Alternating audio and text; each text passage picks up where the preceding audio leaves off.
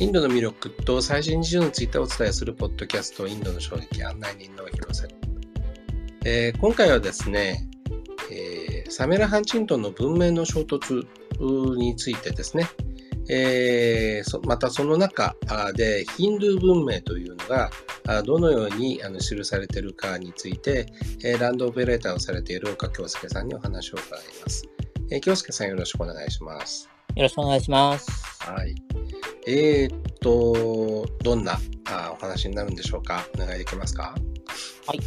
えー、っと、ま、文明の衝突という本がですね、この本は1996年に刊行された本で、えー、ハーバード大学の、まあ、サミュエル・ハンティントン教授というですね、もうすでにお亡くなりになられてますけれども、まあ、その方が書かれた本なんですけれども、まあ、この刊行された当時ですとか、あるいはその、後ほど述べるような理由で、まあ、2000年代の前半には非常にあの議論される本なんですけれども、まあもう、まあ、廃れたというか、最近話題になることは少ないんですけれども、ちょっとですね、こう昨今の、まあ、社会情勢というかを見て、あの、今こそ読み直されるべき本なんじゃないのかなということで、あの、またそこには、まあ、インドのことも多少なりとも書かれてますので、ちょっとこの場をお借りしてですね、えー、文明の衝突という本を改めて語ってみたいと思います。お願いします。はい。はい。ではですね、えー、まあ、1996年に刊行された本なんですけれども、えー、これ先立って1993年ですね、 Foreign Affairs っていう、まあ、アメリカの外交戦略とかそういうの論文がいろいろですね、寄稿されている、まあ、雑誌というか、結構日本の首相なんかもね、ここに寄稿したりしている、まあ、雑誌があるんですけれども、まあ、そこに、えー、ハンティントンがですね、文明の衝突かっていう、まあ、あの、クエスチョンマークをつけたですね、論文を最初に発表して、まあ、これが世界的な、まあ、議論を生むんですね。で、まあ、その議論の盛り上がりを受けて、まあ、きちんと一冊の本にしたということになります。で、あと、まあ、このハンティントン教授は、まあもう、60年代ぐらいからですかね、もう、ずっと教授というかされている方ですけれども、まあ、もともとその保守派というかですね、えー、まあ、秩序、秩序によってどうのこうのみたいなそういうことをずっと言ってこられた方で、例えばですね、あの、ブラジルの独裁政権の、まあ、ブレーンみたいのになって、あの、緩やかに民主化をさせていくと。あるいはその南アフリカでも、アパルトヘイトを急速にやめるのではなく、緩やかにこう解いていくというようなですね。そういうような立場で、あの、実は携わったりもしておりましたが、本当に世界的に有名になったのはこの文明の衝突化が発表された後なんですね。で、この本がまあ執筆された背景なんですけれども、まあ1989年から91年というところで、えー、まあ、ソ連が崩壊して、まあ、東西の冷戦が終わるわけですけれども、まあ、その後の世界の秩序がどうなっていくのかということが、まあ、当時大きな議論になりました。で、ハンティントンのかつての教え子に、まあ、フランシス・福山さんという方がいらっしゃるんですけれども、まあ、あの福山は、でわかる通り日系人ですね。日本語は話せないと思いますけれども、えー、この福山さんがですね、まあ、89年っていう、まあ、まさに冷戦崩壊が始まるとき、冷戦崩壊、ソ連崩壊が始まるときですね、に、まあ発表した歴史の終わりという本がありまして、まあ、この本はまあ自由民主主義の勝利で、まあ、イデオロギー闘争がまあ終焉するというですね、まあ、本なんですけれども、まあ、これに対して、まあ、ハンジントンは、えー、反論を試みたわけです。じゃあ、どういう反論をしたのかというと、冷戦後の世界では、これまでの自由主義対共産主義という、まあ、イデオロギーに変わりまして、まあ、世界には7つまたは8つ存在するですね、まあ、宗教を軸にした文明というものの対立が起きると予見しました。で、その文明同士の境界線を、まあ、断層線、まあ、フォルトラインですね。でそこで争いが起こると論じるわけです。でここで言う文明っていうのは、もともと文明っていうと、あの、野蛮なものに対して、まあ、きちんと、あの、した生活があるぞ、みたいな。そういう意味での文明対野蛮っていうですね、使われ方をして、その時は単数形の civilization なんですけれども、ここで言う文明というのは、まあ、世界中に複数存在するんですね。まあ、複数形の文明、まあ、 civilizations だということになります。で、まあ、この複数形の文明というのは、えー、例えば、シュペングラー、バグビー、トインビーなどですね、いわゆる歴史学者が論じてきた概念というのを、まあ、国際政治学に、ま取り入れたということになります。これまでの国際政治というのは、例えばこう軍事的なパワーバランスであったり、まあ、経済であるとか、そういうものを中心に語られてきたんですけれども、まあ、そこに、まあ、歴史学の文明という概念を取り入れたというところが、まあ、斬新なところになります。じゃあ、その7つも、もしくは、まあ、8つの文明って何なんだよって話なんですけれども、えー、これをまあ、1個ずつ見ていきますね。まず、中華文明ですね。これは中国を中心にして、まあ、海外のまあ華僑社会も含めた、まあ、中華圏、それからまあ朝鮮半島、まあ、ベトナムを指します。で、論文では、最初の文明の衝突かの時は、これ儒教文明って呼んでたんですけれども、まあ、中国、まあ中国人ってまあ儒教だけを信じてるわけじゃないというか、まあ道教なりいろいろこう中国的な思想ってあるということは多分皆さんも、皆さんもというかむしろあの、アメリカ人のハンティントンよりも多分日本人の皆さんの方が詳しいかと思いますけれども、まあそういったことに、まあハンティントンも気づいてですね、儒教文明ではなく中華文明という言い方に、まあ、言い換えました。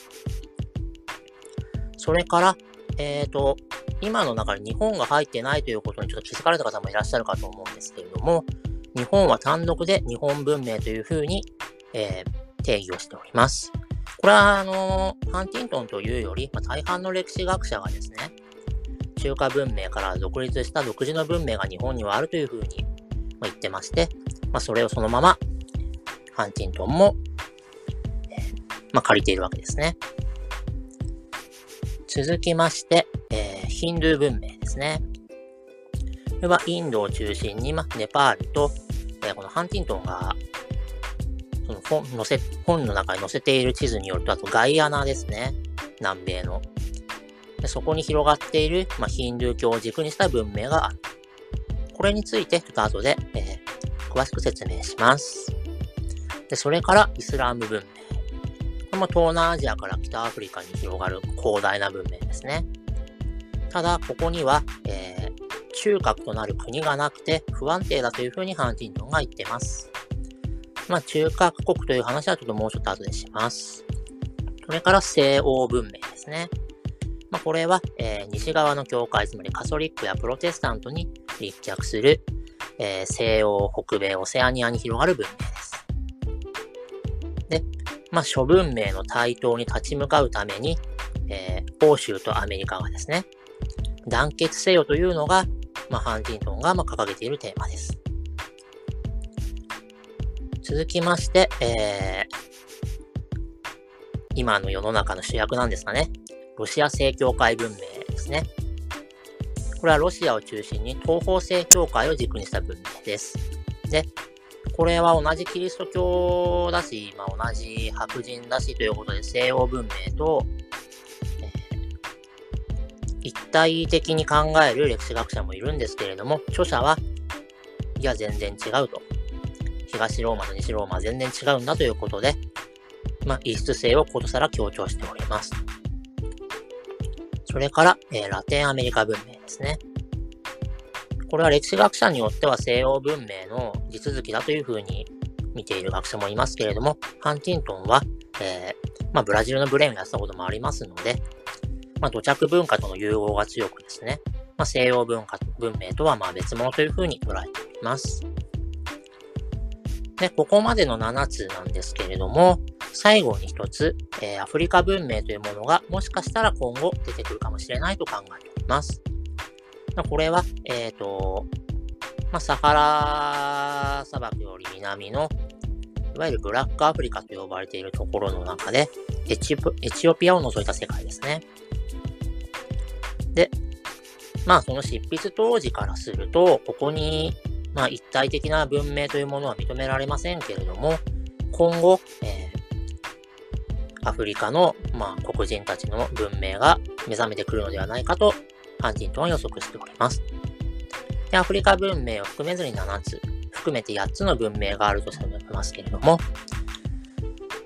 まあ、この中に含まれていないところもあります。まず、仏教ですね。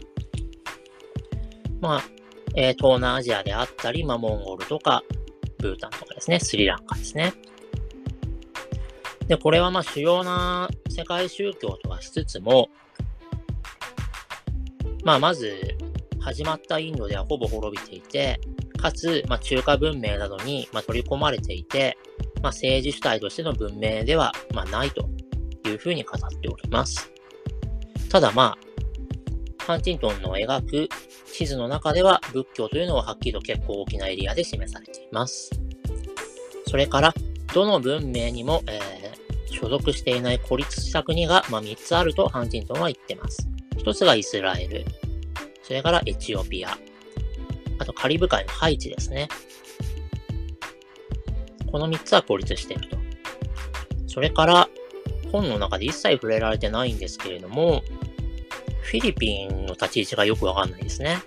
なんか、西欧文明となんか中華文明が混ざったような色で地図で書いてまして、まあ、南部がイスラム文明っていうのもそれはもうわかるんですけれども、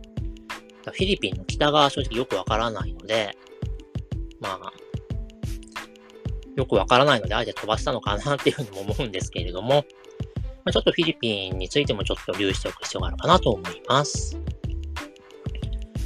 まあ、あのー、というわけで、えー、まあ、仏教も含めたら、まあ、9つのエリア、プラスアルファというところで、まあ、世界が構成されていると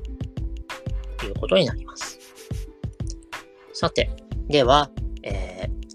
ー、冷戦後の世界で何が起きるのかというと、まず、諸文明の断層線、ポルトラインで争いが起きると。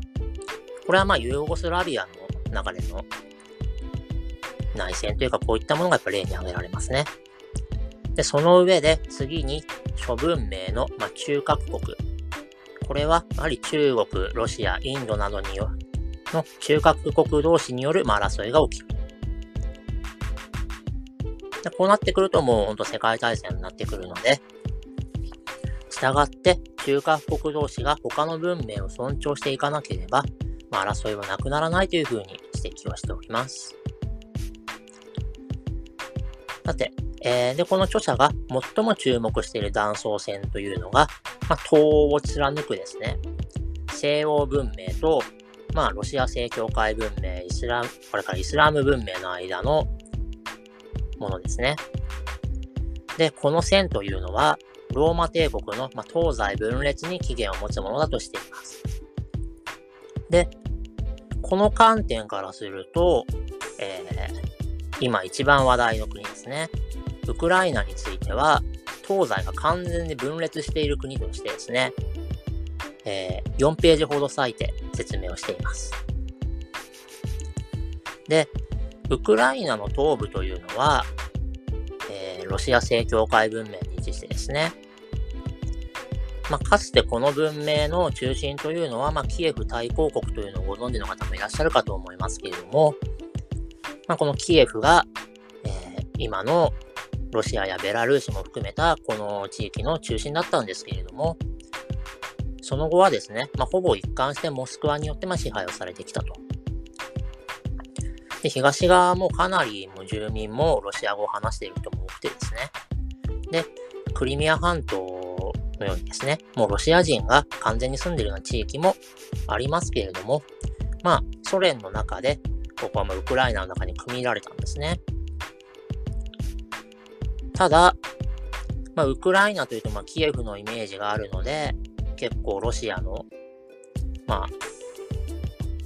ロシアのま歴史的な故郷なのかなというようなイメージもあるんですが、西部は、えー、ま、東方正教会の一派ではあるんですが、ローマ教皇を、まあ、ローマ教皇の、まあ、認めでですね、まあ、カソリックの、まあ、傘下にある、まあ、東方キーツ教会という教会の方に属しておりまして、歴史的にも、まあ、ポーランドとか、まあ、オーストリアとかですね、そういう中央の、まあ、国の支配を受けてきたというような地域になります。でこちらは、ロシア語ではなく、ま、ウクライナ語を喋る人たちが多いと。で、西側は EU とか NATO に対して極めて親近感を持ってます。で、東側はどちらかといえば、まあ、ロシアに親近感を持つ人が多いと。で、ウクライナの大統領というのは、EU 派とロシア派で、まあ、揺れ動いているというような状況が続いております。で、まあ、もちろんこのウクライナのことを専門に書いた本とか、ロシア周辺を専門に書いた本にはこういうことは書かれていたと思いますけれども、もっと広く世界を見たような本で、ウクライナにここまで注目している本って多分、当時は結構画期的だったと思います。なので、ここを、こういう観点から、えー、文明の衝突は今、読み直されるべき本だと思っているわけです。さて、まあ、ハンティントンが描くシナリオとしては、やはりま西洋文明の相対的な地位がま低下していく中で、えー、諸文明の、ま地域主義が高まっていくと。で、中核になる国のない、まあ、イスラーム文明はですね、不安定に陥っている。でそういうところで、イスラームと、まあ、儒教、まあ、要するに、中国とか北朝鮮とこうイスラムの国が、まあ、コネクションを作っていくと。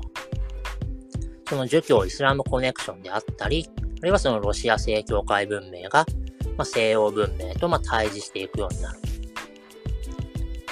で、まあ、こういったところが連合して、まあ、西洋との、ま戦争になるということを防ぐべくですね、西洋は早いうちに、まラテンアメリカ文明を味方につけ、かつま日本文明が、ま中華文明の方に、ま寄っていくのをま遅らせると。それから、ロシア正教会文明のことをま尊重すると。そして、ま、何よりもヨーロッパとアメリカが団結を図るべきであると。そういうことを言ってます。で、まあ、具体的な提言もあるんですけれども、まあ、その中でですね、EU や NATO に中央の国をどんどん引き入れていってってことは書いているんですけれども、ロシアは逆に今それに怒ってこういうことしてるんですよね。だからまあ、このこの提言が正しかったかどうかっていうのもちょっと微妙なところではありますと。さて、で、この本は、まあ、90年代の、まあ、その論文から含めたら90年代の、まあ、前半に、からまあ、話題になった本です。話題になりましたけれども、2000年過ぎてもう一度これが話題になるんですね。どうしてかというと、アメリカの同時多発テロが起きて、そこからアフガニスタンとかイラクでの戦争が出てくるここで、あ、ハンティントンの要件は的中したという見方がされて、本書は再度注目を浴びるんですけれども、個人的にはそれはあんまり同意してません。なぜかというと、アルカイーダとかタリバーンとかフセイン政権といったですね、まあアメリカに牙を向いた勢力を、に対してですね、イスラム諸国は全然味方もしなかったですし、中国とかロシアも、これに乗じて反米攻勢に出るということはしませんでした。むしろですね、フランスとかドイツがイラク戦争に強硬に反対して、アメリカ、イギリスと亀裂が入るわけですよ。大きかったわけだし、大体その、文明の断層線からいさかいが起きていくというようなシナリオでは全くないわけですね。なので、2000年代初頭に、ハンティントンの要件は的中したという見方については、個人的にはあの否定したいと思っております。ただですね、で、ハンティントン自身は2008年にはま帰らぬ人になるんですけれども、その後ですね、まあ、中国が台頭して、まあ、日本やインドも含めて各地でま衝突をしていくと。それからロシアが、えー、ウクライナのクリミア半島に侵攻していくと。そして今はウクライナそのものに侵攻している。それから、えー、IS が出てきたり、タリバーンが再び、えー、アフガンを復権したりですね。2010年代以降、やはりハンティントンの要件というのは無視できないものだったんじゃないのかということも思うわけです。で、まあ、非常にこう、文明を恣意的な分け方をしていたりとかですね、宗教内部での対立というのはないのかとこういうことをかなり軽視しているどころか、なんか今は対立しているけれども、そのうちくっつくこともあるだろうみたいな、結構適当なこと言ってて、まあ割とこれ粗雑な議論であるということは否めないんですけれども、ただ、このハンティントンが予見したと言いますね、大胆な分析については、まあ一度学んでおく必要があると思うわけです。で、ここから、えー、ヒンドゥー文明について、えー、語っていきたいと思います。では、インドの属するヒンドゥー文明とはどのようなものであるかというところをもう少し詳しく見ていきたいと思います。まず、インドア大陸には紀元前1500年頃から、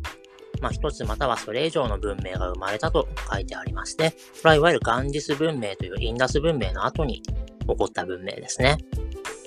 でそこでは、まあ、ヒンドゥー教がその中心を担ったと書いております。で、まあ、著者は、まあ、いわゆるベーダの宗教というのを一貫してヒンドゥー教と呼んでまして、まあ、バラモン教とヒンドゥー教というのを区別しておりませんが、まあ、実際には、まあ、バラモン教というのが先に起こって、まあ、ここから仏教とジャイナ教が分かれて、まあ、仏教やジャイナ教からの批判に応える形で、えー、バラモン教を、まあ、リニューアルしたのがヒンドゥー教というような認識が一般的ではないかと思います。まあ、ただ、まあ、バラモン教とヒンドゥー教はま同じと言っちゃえば同じなので、まあ、そこはいいでしょうと。で、ヒンドゥー教は、ま、近代以降もずっとですね、まあ、このインドの文明の、え、中心としての役割を担い続けておりますけれども、まあ、一方では、インドには、まあ、強固なイスラーム社会や小さな文化的グループ、まあおそらくジャイナ教とかシク教のことを言ってるんだと思いますが、それらも根を下ろしていると。で、あと、ヒンドゥーという言葉は国家としてのインドの名称と切り離すことができ、まあ、文明を語る上では適切だということも言ってますと。さて、では、まあ、ヒンドゥー文明というものがあるとして、まあ、それに属する国家というのが、まあ、インド、ネパール、ガイアナ、まあ、あとこの地図の色分けからは見つけられないんですけれども、ヒンドゥー教徒が最大多数を占める国というのはもう一個ありまして、広瀬さんご存知ですか？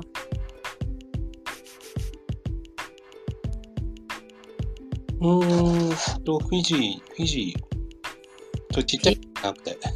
ィジーも多いんですけど、1位ではないんですよね。ただまあ、いい線いってるといえば言ってて、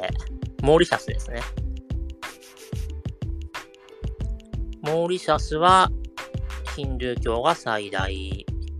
だし、インドとの関係も今でも深い国なんですけれども、まあ、まあ、とりあえずその4つがヒンドゥー文明の国だという考え方が適切なのかということですね。で、著者の主張で疑問を持つところがあって、中華文明については、まあ、儒教は中華文明の重要な要素ではなあるけれども、それにとどまらないとしているんですけれども、ヒンドゥー文明においては、あっさりとヒンドゥー教とイコールにしてしまっていると。で著者は言うには、中華国が秩序維持機能を果たせるのは、その構成、文明を構成している国が、その中華国を文化的な同胞と認めるからであって、パキスタンやバングラデシュ、スリランカがインドを南アジアに秩序を保たせる国としては認めないだろうというふうに言うんですけれども、まあ、敵対するパキスタンは別にして、バングラデシュやスリランカは、まあ、政治経済的にはインドに多くを依存しているようにしかも正直思えないんですね。で、まあ、このパキスタン、バングラデシュ、スリランカというこの国に関して言うと、まあ、ヒンドゥー教を信仰していなくても、まあ、インド的な価値観というかですね、そういったものをある程度共有している国ではないだろうかと。カレー食べますね。さて。で、さらに言うと、まあ、ハンチントンは無視しているというか、まあ、絶対知らないはずないんですけど、えー、セデスという歴史学者が言ったですね、インド化という概念があります。このインド化って何かっていうと、東南アジアに、まあ、インドの文化っていうか、バーって入ってって、まあ、ヒンドゥー教的なものであったり、